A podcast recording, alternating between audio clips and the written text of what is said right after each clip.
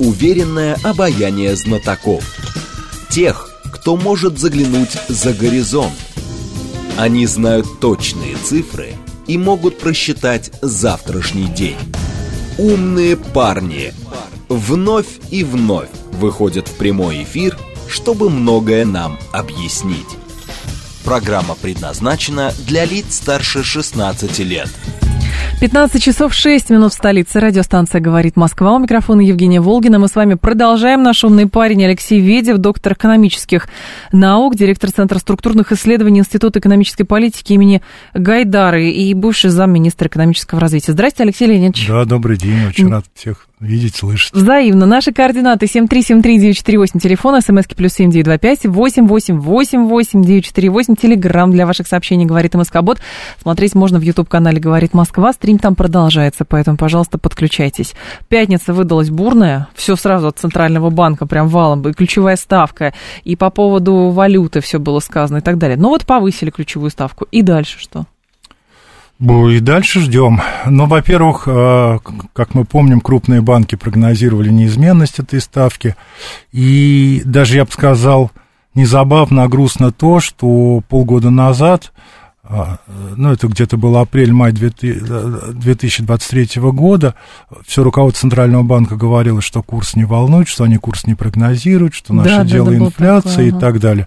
А вдруг оказалось, что 100 рублей... Очень даже наше дело. Да, 100 рублей и дело Минфина, и дело Банка России, и теперь мы повышаем заоблачно, на мой взгляд, высот а, ключевую ставку. Значит, а ситуация такая, что уже, скажем, ну, последние два месяца, хотя вообще-то это было очевидно уже последние 30 лет, а, очевидно то, что процентная ставка ключевая, она влияет опосредованно в течение, может быть, там трех-пяти кварталов даже угу. на обменный курс. А различные регулирующие воздействия, они влияют достаточно быстро, равно как и какие-то вот изменения в бюджете. Вот, поэтому, ну да, это получается, работа на какую-то дальнюю перспективу на конец 2024 года, это повышение ставки, а с точки зрения стабилизации. С точки зрения негативного влияния на экономику, это, конечно, уже четвертый квартал, потому что, как мы прекрасно видим, там можно выделить несколько моментов. Во-первых, это, конечно, удорожание кредитов, ну, процентных ставок кредитов, и это, значит, вычет из экономической активности. И это раз – Второе – это удорожание э, государственного долга внутреннего, то, что мы называем облигацией федерального займа, ОФЗ. Угу. И это означает дополнительные расходы на будущий бюджет по обслуживанию внутреннего долга. Это два. Так. В-третьих, это то, что по-английски называется умным словом crowd-out – а по-русски это пылесосение финансового рынка. Это означает, что очень доходные, надежные облигации федерального займа забирают все лишние деньги из экономики туда. Тогда как на корпоративные облигации, на какие-то инвестиции денег, естественно, остается меньше, если вообще остается. Это еще, один негативное, еще одно негативное последствие, которое как-то вот мало обсуждается. Но так или иначе, а помимо удорожания кредитов, вообще э, ключ, повышение ключевой ставки, она ухудшает условия для инвестиций. Но есть обычно, как говорят, если ставка повышается, значит э, негативный негативные последствия в виде удорожания кредитов будут каким-то образом компенсироваться, что в банке просто кэш понесут, потому что будут вклады высокие. Это не тот случай? Это, это, возможно, тот случай, но это все накладывает еще на, инфля... на инфляционные ожидания. Потому что, в принципе, да, это логично предположить, что, конечно, ну, ставки по депозитам, конечно, непропорционально растут, раз. Во-вторых, по вкладам тоже наблюдается то, что называется инвертированная кривая. Это означает, что сейчас, ну, если вы посмотрите, а, короткие депозиты на 2-3 месяца, mm-hmm. они дороже, чем длинные. Да. Вот, это означает, что, да, вот э, банковская система нуждается в коротких деньгах, но э, это где-то на уровне, там, скажем, 7,5-8 годовых. В принципе, неплохая доходность, но я не уверен, что это будет, э, знаете, такое массовое, массовое поступление в банковскую систему То есть не как денег. в прошлом году весной? Да, я думаю, не что такое. не так, да, потому что все-таки а, в прошлом году еще дополнительно играл а, мотив а, осторожности, раз, И второе, что тоже важно, и с чем мы давно не сталкивались, это мотив неопределенности. Неопределенности, потому что э, год назад э, частные физлицы, они не знали вообще там, заблокируют или нет счета в иностранной валюте, mm-hmm. что будет с корсчетами, ну вообще что будет. Рынок э, фондовый, он вообще закрыт. Поэтому, конечно же, мотив вот осторожности, он тоже э, способствовал тому, что в государственные надежные банки лучше положить свои деньги. Зачем все-таки Центральный банк на это пошел? Потому что, опять же, читаем заявление Набиулиной в ту же пресс-конференцию. Она сказала, что у ЦБ нет психологической отметки к курсу рубля, курс все равно плавающий, но теперь говорят, что ставка должна затормозить этот курс. Ну, как выясняется, в долгосрочной, а не в краткосрочной перспективе есть другие методы. Но все-таки зачем эти качели экономические? Ну, кроме как мы, мотива как бы что не вышло, я там больше особо ничего не вижу. А, понимаете, вот э, дискуссия на эту тему, она идет на, на самом деле уже последние, наверное, лет 12-13.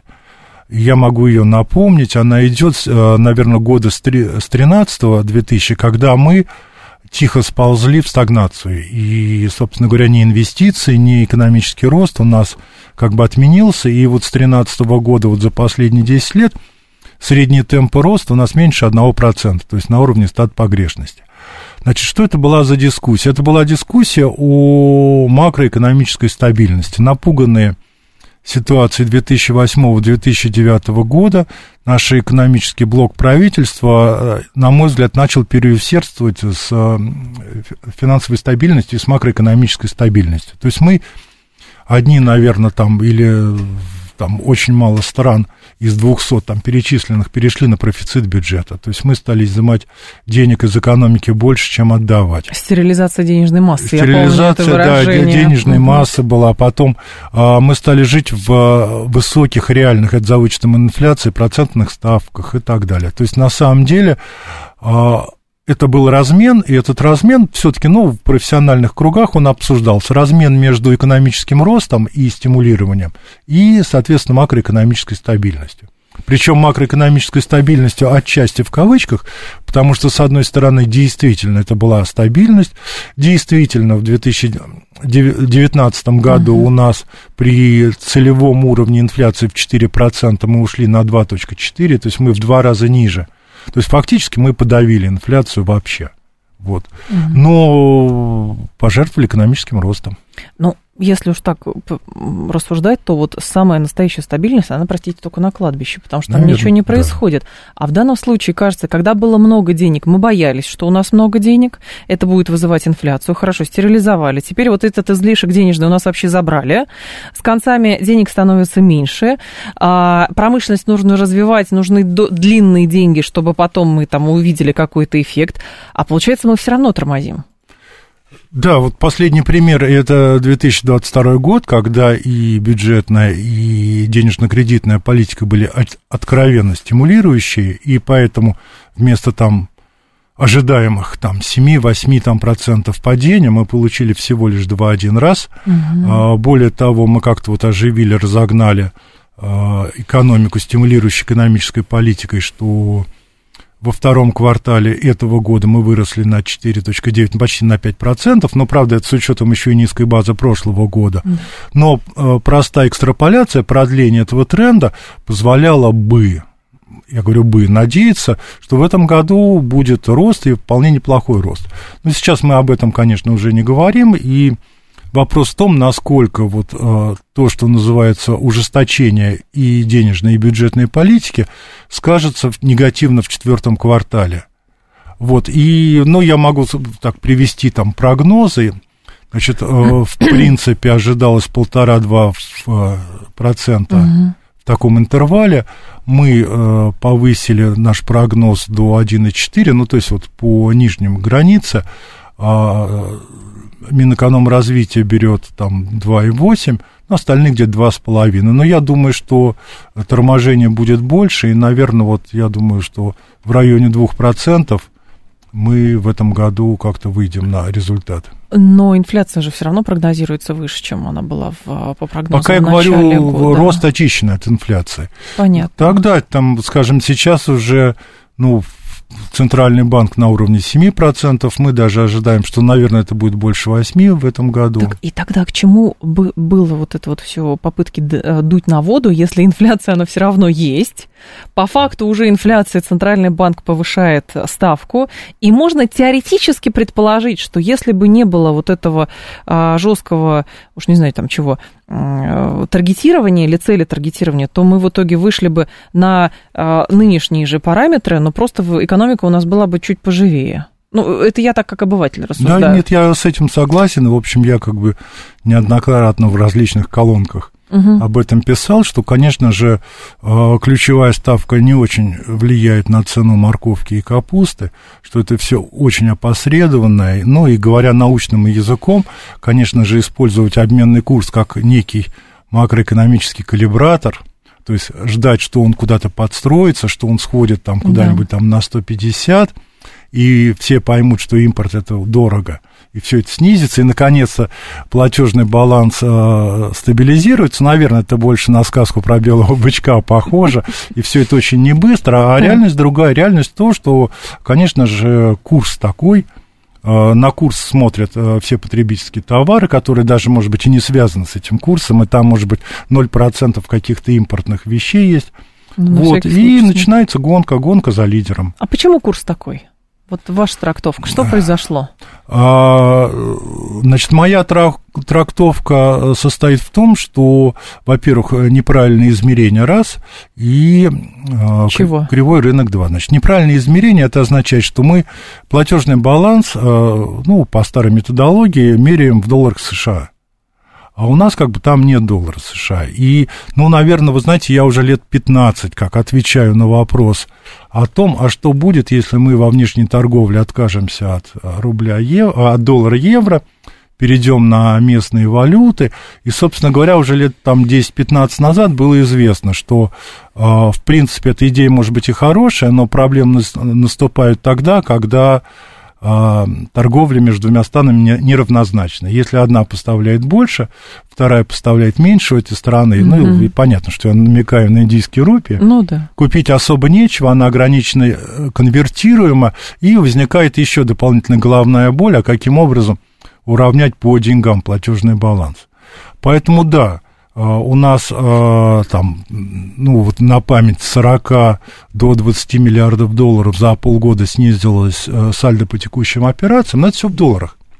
А структура такова, что мы получили такую пеструю корзину – которая, в общем, не всегда там, не очень ликвидна. Но судя по тому, что курс, э, с курсом особенно ничего не делали и позволяли ему, ну, как это называется, плавать, не знаю, в отличие, кстати, от того, что в прошлом году мы ему не позволяли, и был введен указом президента запрет на продажу валютной выручки, тоже большой вопрос, почему этого не сделать сейчас, то основная же какая, какое обоснование того, что вот такой курс, давайте при нем поживем. Потому что мы продаем доллары получаем, в рубли переводим, и рублей у нас становится больше. То есть финансовые власти все равно, в какой бы валюте ты ни торговал, в уме ты все равно держишь доллар как эквивалент. Ну, ну, так получается. Да, да, ну какая-то, э, я не абсолютизирую, естественно, доллар, это просто как единица измерения, да. привычная там всем. Вот, э, это да, значит, скажем, вот э, одна, это вот такие структурные проблемы, это одна из причин. Вторая, это то, что, в общем, тоже сейчас обсуждается, это э, невозврат валютной выручки. Ну, понятно, uh-huh. что он связан с рисками, он связан с тем, что вот эта продажа, она очень мутная, там, с дисконтами, с какими дисконтами, кому, как, чего. Нет, а почему не пойти? Ну, действительно, если в прошлом году та стоимость доллара, которая была, она считалась, ну, удручающей для экономики, и государство пошло на то, чтобы это все сдержать. И, казалось бы, доллар вернулся, да, мы прям совсем в песочнице своей оказались, но он стоил понятных денег. Потом, оказалось бы, тогда только обрушился этот вал санкционный. Сейчас мы научились жить в этом санкционном валу.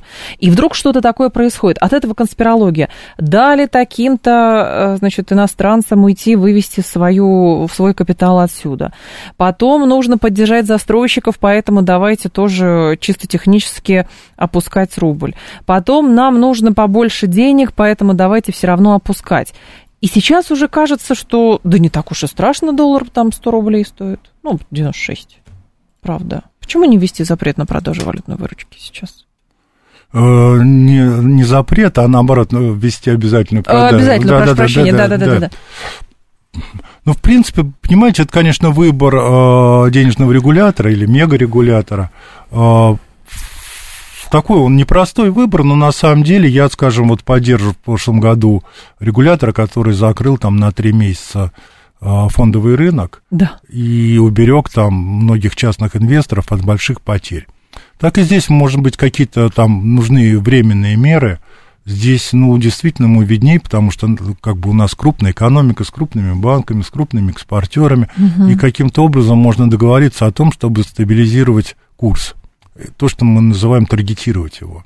То есть да. это не обязательно, что он должен быть жестко привязан, но он должен быть в каком-то нормальном коридоре. И действительно, я там часто сейчас слышу здравые заявления о том, что там 80-90 а, рублей за доллар при цене марки бренд, ну, там, скажем, выше 70 уже точно, то это, в общем, нормальный такой вот уровень, к которому экономика привыкла, к которому она может нормально функционировать. Ну, а вот э, то, что сейчас происходит, очевидно же стало, что, видимо, э, как бы так называемое, уж не знаю, свободное плавание рубля или не свободное, э, оно все равно негативно сказывается на экономике, потому что те промышленники мелкие, ну, крупные, допустим, они на госзаказе работают, это другой вопрос, но средний бизнес, например, которому тоже нужно понимать в долгосрочной перспективе, а как будет все строиться дальше, ну, очень сложно, при том, что сегодня 70, завтра 80, потом какая-то компания из России уходит, давайте вообще 100 сделаем, а потом еще эту ключевую ставку поднимем.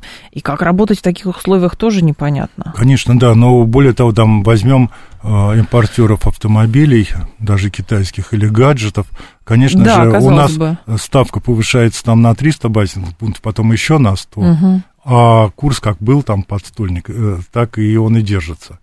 Вот, и, собственно говоря, по каким ценам я должен э, перспективный импорт, да, ну, да. там я плачу, угу. скажем, контракт на три месяца вперед, и понятно, что у меня ожидания только наверх, а стабильные ожидания вряд ли есть. Но и в данном случае что, у нас все равно превалирует именно жестко монетарная, а, монетарный подход к организации экономического процесса, или как вы это видите? Вы знаете, ну, в, в принципе, скажем, в каких-то нормальных рыночных условиях, я бы сказал, что да. Сейчас у нас все равно как бы условия э, своеобразные, происходит структурная настройка и смена логистики и всего. И поэтому я думаю, что ну, какое-то ручное управление, оно вряд ли помешало, раз. И, б, угу. конечно, очень важная вещь – это информирование участников рынка о том, что денежные власти собираются делать. Понимаете, ну, как бы э, до 13 и с ожиданием 14-15 ключевая ставка, и это как бы не самоцель, а это надо, в общем, как бы... Что-то делать по, этим, И понять, да? в общем, чем мы добиваемся. А чем мы добиваемся, кстати? А, ну, по словам ЦБ, мы добиваемся, чтобы к концу 2024 э, года инфляция достигла 4%. Я думаю, что, ну вот и даже если у нас, скажем, ЦБ оценивает инфляцию в этом году 7%, угу. то 3 процентных пункта как при оно, да. 4% пунктного повышения ключевой ставки достичь можно достаточно легко. Ну, давайте тогда сделаем ключевую ставку 25. Ну да. да. И все, и никаких проблем не будет. И отчет можно будет подавать, что у нас таргет по инфляции. Да, даже я думаю, что не к четвертому, а ко второму кварталу. Только вся промышленность умрет, конечно, тут же совершенно. Ну, и весь импорт заодно тоже умрет. Но зато по отчетам будет нормально. Да. Вот, это, собственно говоря, я к тому, что, ну да, такое решение в пятницу, оно было неоднозначное, как говорит Центральному банку видней, но я думаю, угу. что, конечно же, переоценивается и влияние инфляционных ожиданий. Понимаете, инфляционные ожидания – это то, на базе чего принимает э, решение Центральный банк, да. но это все равно опросные значения. А вообще-то, ну, во всем мире это уже известно, что в любой стране инфляция в голове потребителя, она существенно больше, чем Конечно. на самом деле. Поэтому, конечно же, здесь есть доля ну, преувеличения, скажем так. Угу. А, но Набиулина, кстати, говорит, что 10% ослабления курса дает 0,5-0,6 не процента, а процентных пунктов к инфляции. То есть это совсем мало. Я, это первое, а да. второе это старые данные. Это просто очевидно старые данные, потому что новых данных быть не может. Это вот за 15 сентября я смотрела. Нет, нет, нет, ну я имею в виду, что расчеты. Расчеты, Расчеты проводились на базе там последних 15 лет. Но последние 15 лет и последние полтора года они разные. Угу. Разные с точки зрения рынка, и с точки зрения там, а, у нас 15 лет не было там арестованы корсчета там в евро и в долларах, у нас не было параллельного импорта, а вот эти данные, они приводятся, ну, исходя из прошлых трендов. Угу. А, Греф не так давно, кстати, по-моему, как раз на Петер... Э, форуме во Владивостоке говорил, что у нас все-таки не соответствует э, рубль, получается, доллар-рубль своим фундаментальным значением. И некоторые другие экономисты и специалисты говорили, что как будто бы а, все-таки то, что происходит с рублем, это в большей степени ручное управление, а не вот, как это, не рынок все порешал. А, ну, как бы да, два, два, два ответа на один вопрос. Первое, это без сомнения не рынок, потому что, ну как, мы, опять же, когда говорим о курсе доллара к рублю, а, одновременно мы должны помнить, что мы как бы у нас транзакции в долларах не проходят. Поэтому понятно, что это некая такая либо фикция, либо просто это некий искусственный такой параметр, который мы там через юань, там песо, там рупий и так далее выводим рубль на доллар, как угу. бы его пересчитываем, тогда как раньше у нас вот то, что мы называем равновесие, это было равновесие с учетом того, что у нас там процентов ну, предположим, 60 был, э, внешней торговли осуществляла в долларах. Сейчас я думаю, что у нас, дай бог, там 7-10% осуществляется в долларах. И поэтому говорить о неком равновесии, ну, достаточно... Вот единственное равновесие, которое я вижу, это равновесие между курсом рубля, э, евро и долларом. То есть, если у нас uh 1,07 э, евро к доллару, это означает, что вот курс примерно так же соотносится к рублю. Ну, это да. А другой, смотрите, есть еще интересный момент. ЦБ не планирует диверсифицировать резервы в валюты дружественных стран. А в чем нам хранить свои это резервы? Вопрос, конечно. Да? Это, ну, это большой вопрос, да, потому что э, в золоте как бы тоже мы выясняем, что золото у нас не ликвидно.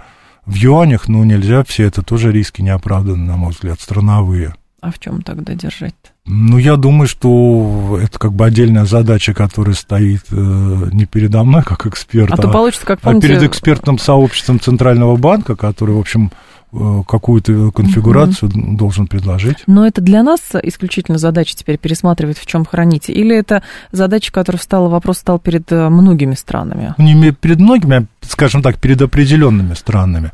Да, ну, перед нами это просто прямая задача, потому что у нас как бы заморожены там более 300 миллиардов долларов резервов, и как бы все равно плохо или хорошо, но у нас профицит и торгового баланса, и счет текущих операций, и поэтому все равно у нас как бы остается валют, которую надо куда-то девать.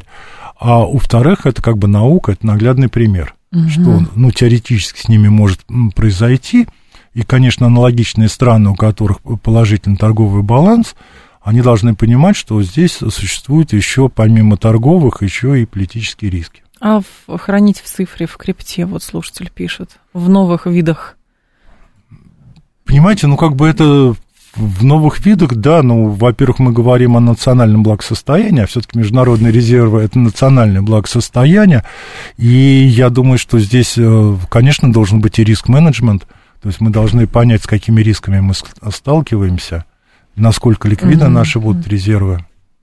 Ну, наши, в смысле, вы имеете в виду... Ну, Российской в текущих, Федерации. Нет, я имею в виду в текущих э, валютах. Мы же на дедоларизацию вроде бы пошли, но при этом полностью Ну, и когда мы говорим, да, о крипте, там, насколько я знаю, там по меньшей мере больше сотни видов, только наиболее да, ликвидных. Да, да, в чем хранить криптовалют. Там их надо либо взвешивать уже там. А что с курсом у них происходит? То 20 долларов, то 68 тысяч долларов, а мы тут жалуемся, что у нас доллар 100 рублей стоит. Алексей Ведев с нами, доктор экономических наук, директор Центра структурных исследований Института экономической политики имени Гайдара.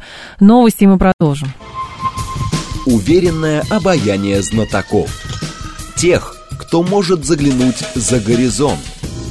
Они знают точные цифры и могут просчитать завтрашний день.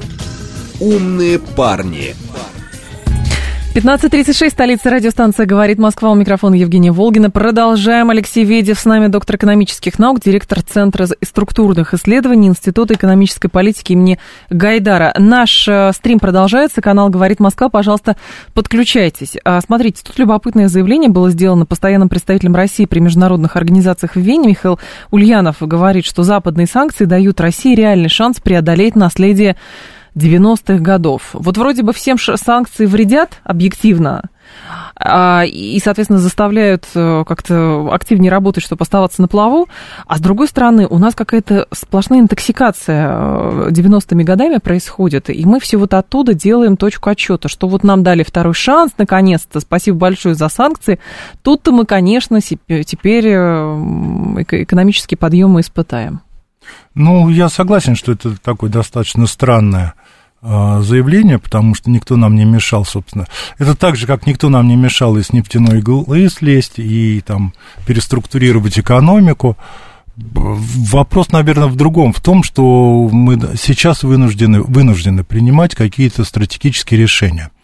Например, не только в 90-х, а в принципе последние 30 лет мы строили открытую экономику. Открытая экономика это означает, что а если импорт лучше, эффективнее, чем то, что мы производим внутри, то его надо покупать. Да. И это как бы эффективность. А сейчас это не так. И сейчас, скажем, у нас появляется стратегический размен между эффективностью и надежностью. Угу. То есть мы либо купим чуть хуже, но у наших там надежных, как мы считаем, партнеров, либо будем делать это сами. Ну и все, конечно, это будет в ущерб, потому что если раньше все-таки мы стратегически интегрировались в то, что называется торговля добавленной стоимостью, а торговля добавленной стоимостью, ну, это типичный пример, это когда Мерседес, сделанный в Штутгарте, на 40% китайский. То есть во всех случаях идет, вот идут такие глобальные цепочки, в которых все страны встроены, так. и как бы по принципу эффективности, эффективности и качества. Вот, а, и здесь вопрос в том, что мы такую экономику будем развивать или другую. И здесь же второй вопрос, то, что мы с 2007 года развивали промышленную сборку, а как мы ее развивали? Она была с льготным налогообложением, с добро пожаловать всем инвесторам. То есть у нас, как вы помните, не только автомобили, но телевизоры, холодильники, все как бы угу. из импортных комплектующих. Сейчас все это как-то несколько прикрылось, я не знаю, шанс это или не шанс, но понятно, что импортозаместим мы вряд ли очень быстро, скажем, матрицы для а, телевизоров и многие другие вещи. Но стратегически, что мы с этим будем делать, это вопрос.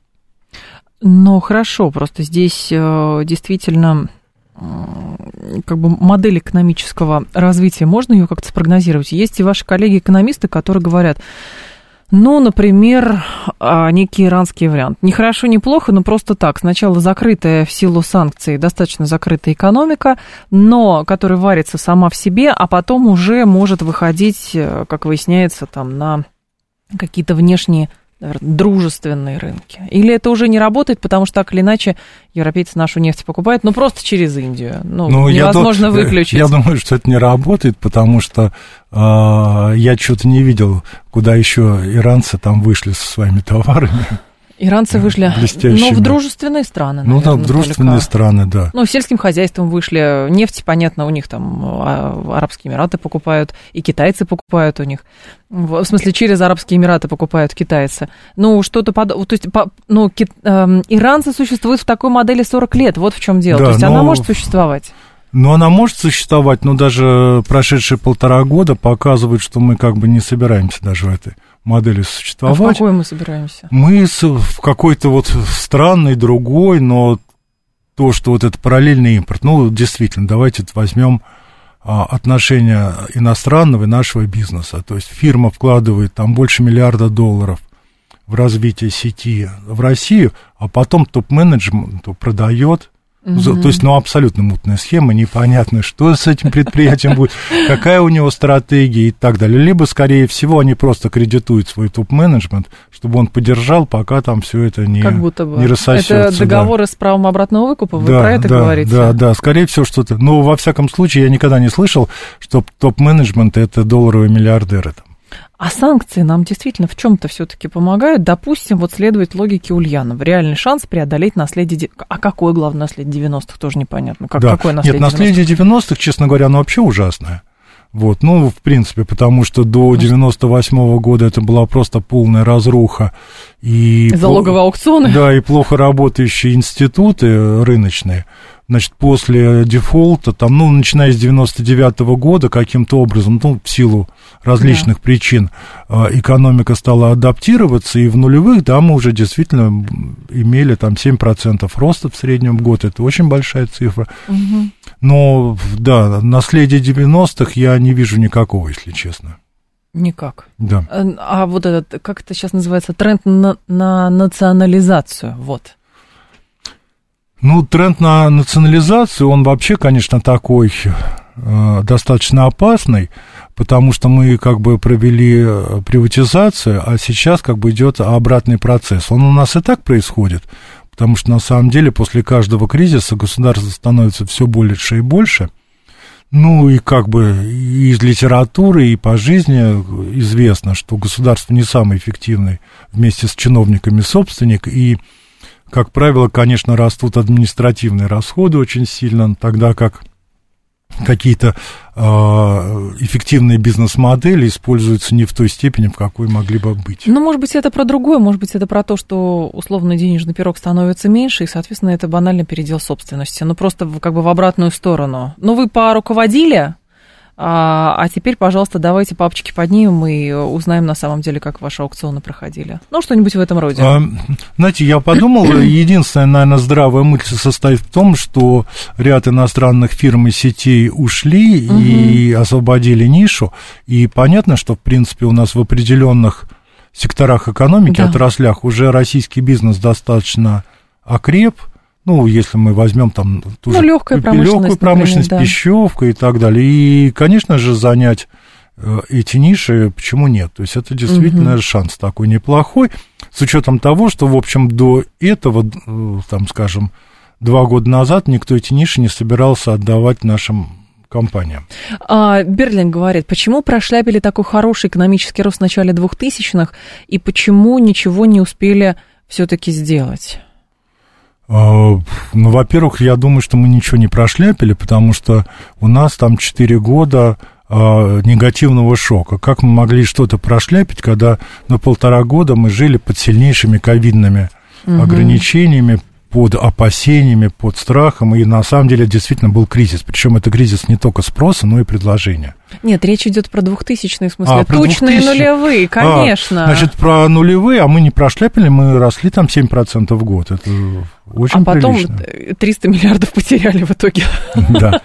Ну, потом, на самом деле, после, э, вот если так вспоминать, то после 2009 года кризисного, ну, угу. и второй половины 2008 мы начали расти, а уже потом, э, ну, на эту тему просто были там ряд исследований, в том числе и моих, о том, что начала давать сбой модель экономического роста, роста, основанного на расширении конечного спроса. Когда а. просто за счет притока нефтедолларов, за счет притока иностранных инвестиций расширялся внутренний спрос, и этот внутренний спрос покрывался, удовлетворялся импортом. Ага.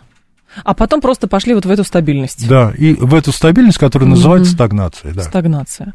А, Костин раскрывает подробности схемы по обмену заблокированными активами, это к вопросу резервов. В рамках обмена замороженными активами, которые были предложены России, западные инвесторы для получения доступа к выплатам должны будут обратиться за содействием к западным регуляторам, а не к российским. В интервью РБК глава ВТБ сообщает. Вот это тоже интересная схема, то есть и Силуанов говорил, и даже Набиулина говорила, что якобы что-то где-то какие-то подвижки. Потом говорили, что это про каких-то небольших инвесторов. Но если большим инвесторам ничего не светит сейчас точно, государству не светит, чтобы вернуть свои деньги, что говорить о каких-то мелких инвесторах? Угу. Но, вы знаете, на мой взгляд, это не экономика, это политика. Да. А, отчасти я, конечно, с Андреем Леонидовичем могу согласиться. А, правда состоит в том, что как бы не мы первые начали. Угу. То есть у нас заморозили активы российские активы как государства, так и крупных предприятий, мы в ответ то, что называется операцию СВОП, примерно в тех же объемах заморозили здесь.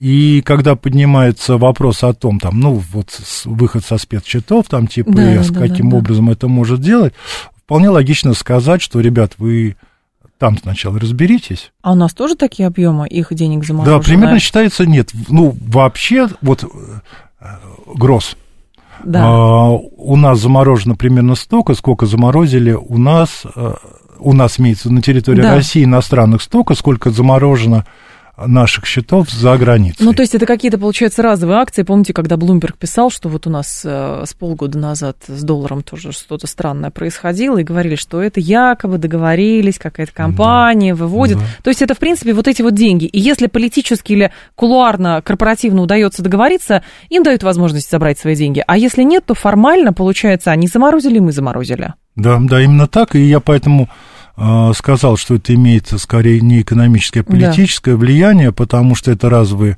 в принципе, акции, они исходят из того, что уже случилось, и каким образом из этого выйти.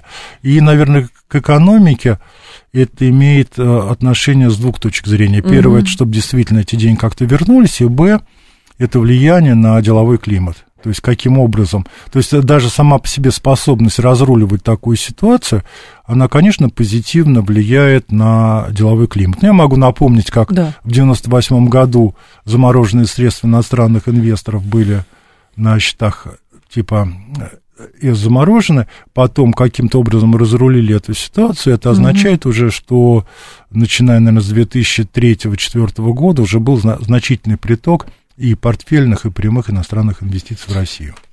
Но получается, это все равно, скажем так, в долгий ящик отложенная проблема с заморозкой. То есть у нас прекрасно все понимают, что политически эти деньги заморожены надолго, и можно просто, ну, бередить иногда информационное пространство и говорить им, что если вот вы пойдете на что-то, то и мы тогда. Но все прекрасно понимают, что ни они не получат, ни мы не получим объективно. Но объективно я не уверен в этом. А может быть, наоборот, все это достаточно быстро разрулится и э, все это перезачтется. Перезачтется? Перезачтется, а конечно. Как, за, как? за счет наших вложений вовне. И а, их, вы имеете в виду, что мы отобьем потери? Да, да, да. да. То есть мы экономику. как бы э, разморозим их так. активы, замороженные здесь, они, соответственно, в ответ и разморозят наши. А вы не думаете, что наши замороженные активы уже там в деле крутятся? Ну, это вопрос, да, я как бы не владею такой информацией, может быть, но во всех случаях это вопрос, конечно. И вот ага. то, что, как я понял, предлагает Костин, это то, чтобы начать с того, кто как бы начал этот процесс. Кто начал. А, вопрос вам от слушателей. Подскажите, почему скачет показатель структурной ликвидности банковского сектора от профицита к дефициту? Сейчас дефицит структурной банковской ликвидности 7,5 триллионов. Есть какое-то объяснение этому явлению? А, ну, конечно, есть. Э, состоит в том, что даже если мы возьмем пример а, глобальный рынок, то, конечно же, одна из причин инфляции, одна из причин, как вы помните, и банкротства ряда банков в Америке, ну и в других странах это было угу. резкое повышение ставки. Так и здесь, собственно говоря, а, бюджетная политика изменилась от стимулирующей к то, что называется консолидируемой. Так изменилась а, ставка рефинансирования, значит, изменились условия рефинансирования ликвидности угу.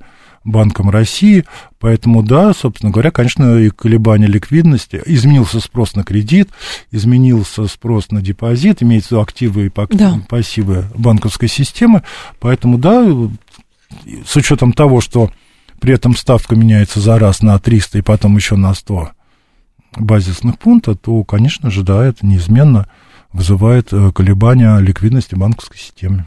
А если вычесть рост ВПК, то насколько падает наша реальная экономика для жизни людей, а не для производства? Вы знаете, ну, это очень сложная задача.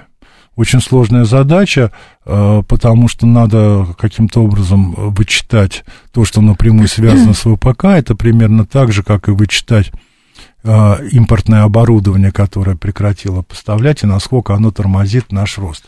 То есть, ну, банально, на самом деле, э, скажем так, если формально рост экономики происходит, то уже это уже детали, за счет чего это происходит. Да, ВПК сейчас львиную долю имеет в росте ВВП, но это значит, стали литейка работает, работает, что там, микроэлектроника разная работает, работает, рабочие силы есть, есть, в три смены заводы работают, работают, ну, объективно. Да, значит, ну, на эту тему есть э, масса литературы, которая, в общем, сводится к э, следующим положениям, что, в принципе, на определенном краткосрочном периоде э, рост военных расходов стимулирует экономику, заработные угу, платы, потребление, да. на среднедолгосрочном он оказывает депрессивное воздействие, потому что э, производство ВПК является не потребительским, оно как бы вот э, идет на уничтожение. Ну, на уничтожение имеется в виду, что это взрывается, это не потребляется никак, и поэтому в среднедолгосрочной перспективе это не приносит какие-то материальные блага. Кумулятивный эффект имеется да, в виду. Да, населению, и это оказывает негативный. Угу. То есть фактически а, получается в среднедолгосрочной перспективе, что зарплата получается за то, что будет уничтожена, и как бы этим самым зарплата угу. обесценивает, поскольку смещается нормальный товарообмен. Но слушатель как раз наш спрашивает, если так а, удалось поднять ВПК а, достаточно быстро, что мешает государству какие-то действия предпринять, чтобы таки, по такой же схеме работали и другие сферы экономики? Ну, в принципе, это как бы хороший вопрос, который э, дискутируется уже последние, наверное, лет 6-7. То есть еще в 2017 году были подготовлены материалы о том, что, ну вот, то, что называется, угу. это 2017 год об экономике предложения, и это да. не тема этого и прошлого года, а о том, чтобы перейти на здоровый э, рост экономики, основанный не на расширении потребительского спроса, а угу. на инвестиционной активности. Так. То есть, ну вот, э, наверное, как бы уже я на, на самом деле достаточно часто повторяю, что это Москва, это Москва, которая растет за счет стройки, за счет дорог, за счет транспорта, за счет промышленности, как ни странно. То есть, представляете, там московская промышленность за пять лет удвоится. Угу. Вот, это как бы есть здоровый рост, а не на том, что э, за счет москвичей там пухнет э, конечный спрос, который удовлетворяется и за счет импорта, и за счет э, других регионов. Но Москва все равно вещь в себе.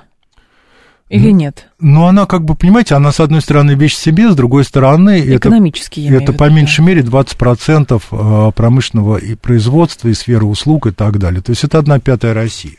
Ага. Вот, поэтому, с одной стороны, может быть, это и вещь себе, а с другой стороны, это отчасти пример а, модель экономического роста. Вот это я имел в виду. Слушатели еще спрашивают как раз про заградительные пошлины. Это в контексте стоимости топлива. Но у нас в дальнейшем будет подробное обсуждение стоимости топлива в следующем часе. Но если чисто экономически, вот говорят, что есть варианты ввести заградпошлину на экспорт всех видов нефтепродуктов в размере 250 долларов на тонну для стабилизации ситуации на российском топливном рынке. Опять ручное регулирование? Да, опять ручное регулирование. Ну, это нормально? Это ненормально, но я считаю, что, в принципе, у нас э, так далека от чисто рыночной экономики наша экономика за последние полтора года, и мы говорим, например, о валютном курсе, да, это чисто регулирование там, ну, с элементами или с большими...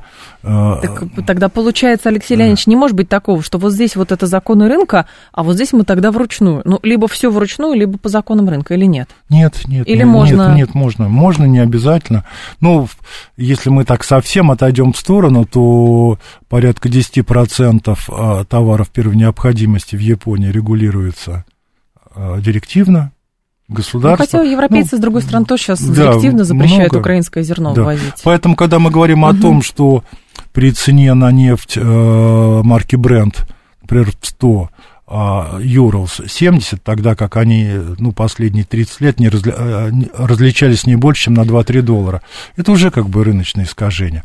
Если мы не можем продать ее свободно на рынке... Это уже рыночное искажение. Это уже не да. рыночное искажение. Поэтому, конечно же, и ограничение э, ставок на нефтепродукты на внутреннем рынке за счет пошлин, угу. но это тоже не рыночное, но мне кажется, это необходимая мера, особенно с учетом там ограничения инфляции. То есть здесь э, директива может и государственная сработать, чтобы цены стабилизировать. Да, конечно, да. То есть на самом деле как обменный курс, так и цена на топливо это достаточно сильные проинфляционные факторы. Угу. 7373948, телефон прямого эфира. Но тут еще про нефть стоит, э, наверное, тоже сказать, что насколько все рыночно, с учетом того, что у нас постоянно критикуют Аргус, как, э, расчет, как значит, э, средство расчета стоимости нашей нефти. Наша нефть не отгружается официально в Европе, ни в Роттердаме, ни на Сицилии, а Аргус из этого рассчитывает, и мы почему-то это тоже берем в основу, и тоже это, это не про рынок точно совершенно. Ну, без, без сомнений, конечно, но просто я думаю, что за полтора года много изменений произошло, к которым необходимо адаптироваться. Угу. Наденьте, пожалуйста, наушники. Пару вопросов э, от наших слушателей премии. Здравствуйте, слушаем вас. Алло, пожалуйста. Добрый день, Сергей Алексеевич. Да, слушаем. Короткий вопрос. Да. В чем, на ваш взгляд, сегодня главная проблема российской экономики с точки зрения безопасности России? Спасибо. С точки зрения безопасности России основная проблема да. состоит в том, что необходимо каким-то образом заместить критический как а, производственный импорт, так и инвестиционное оборудование. Речь идет там порядка 20 триллионов в год вот совместно, и то, и другое. И поэтому, конечно же, один из таких вопросов безопасности, что мы будем с этим делать. Причем и с точки зрения создания новых производств, и с точки зрения ремонта как авиационной техники – железнодорожной техники, ну, в общем, известен этот э, список вопросов. То есть, да, на это должен быть получен какой-то ответ, либо достигнуты какие-то договоренности. И в дальнейшем... Э, ну, так или иначе, но вопрос, он открыт. Слушатель еще спрашивает, сейчас скажу. Отказ от доллара и евро – идея хорошая, но не для наших правящих элит. Откуда вот это берется сейчас, что вот доллар и евро, он хорош только для правящих элит, а настоящие-то рабоче-крестьянские люди, они, видимо, все на рупии и юани переходят. Но это же тоже какая-то манипуляция, мне кажется, общественным сознанием, нет? Да, ну вот я хотел бы напомнить то, о чем мы говорили в первом часе, да. что на самом деле э, доллар и евро мы не рассматриваем рассматриваем как вот бумажки с металлической полосой, которые можно положить в карман, а как расчетная единица.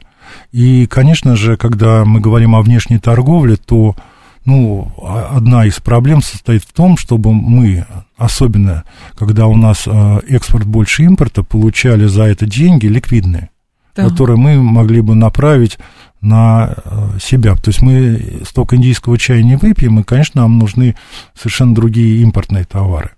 Вот.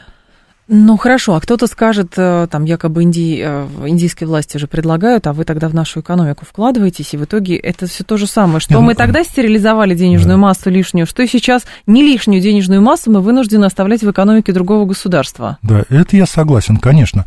Но в идеале опять получается, а вы тогда, то есть у нас получается торговля с нагрузкой. Да, как конечно. В, как в Советском Союзе мы покупаем колбасу, при этом нам дают лечь там болгарское.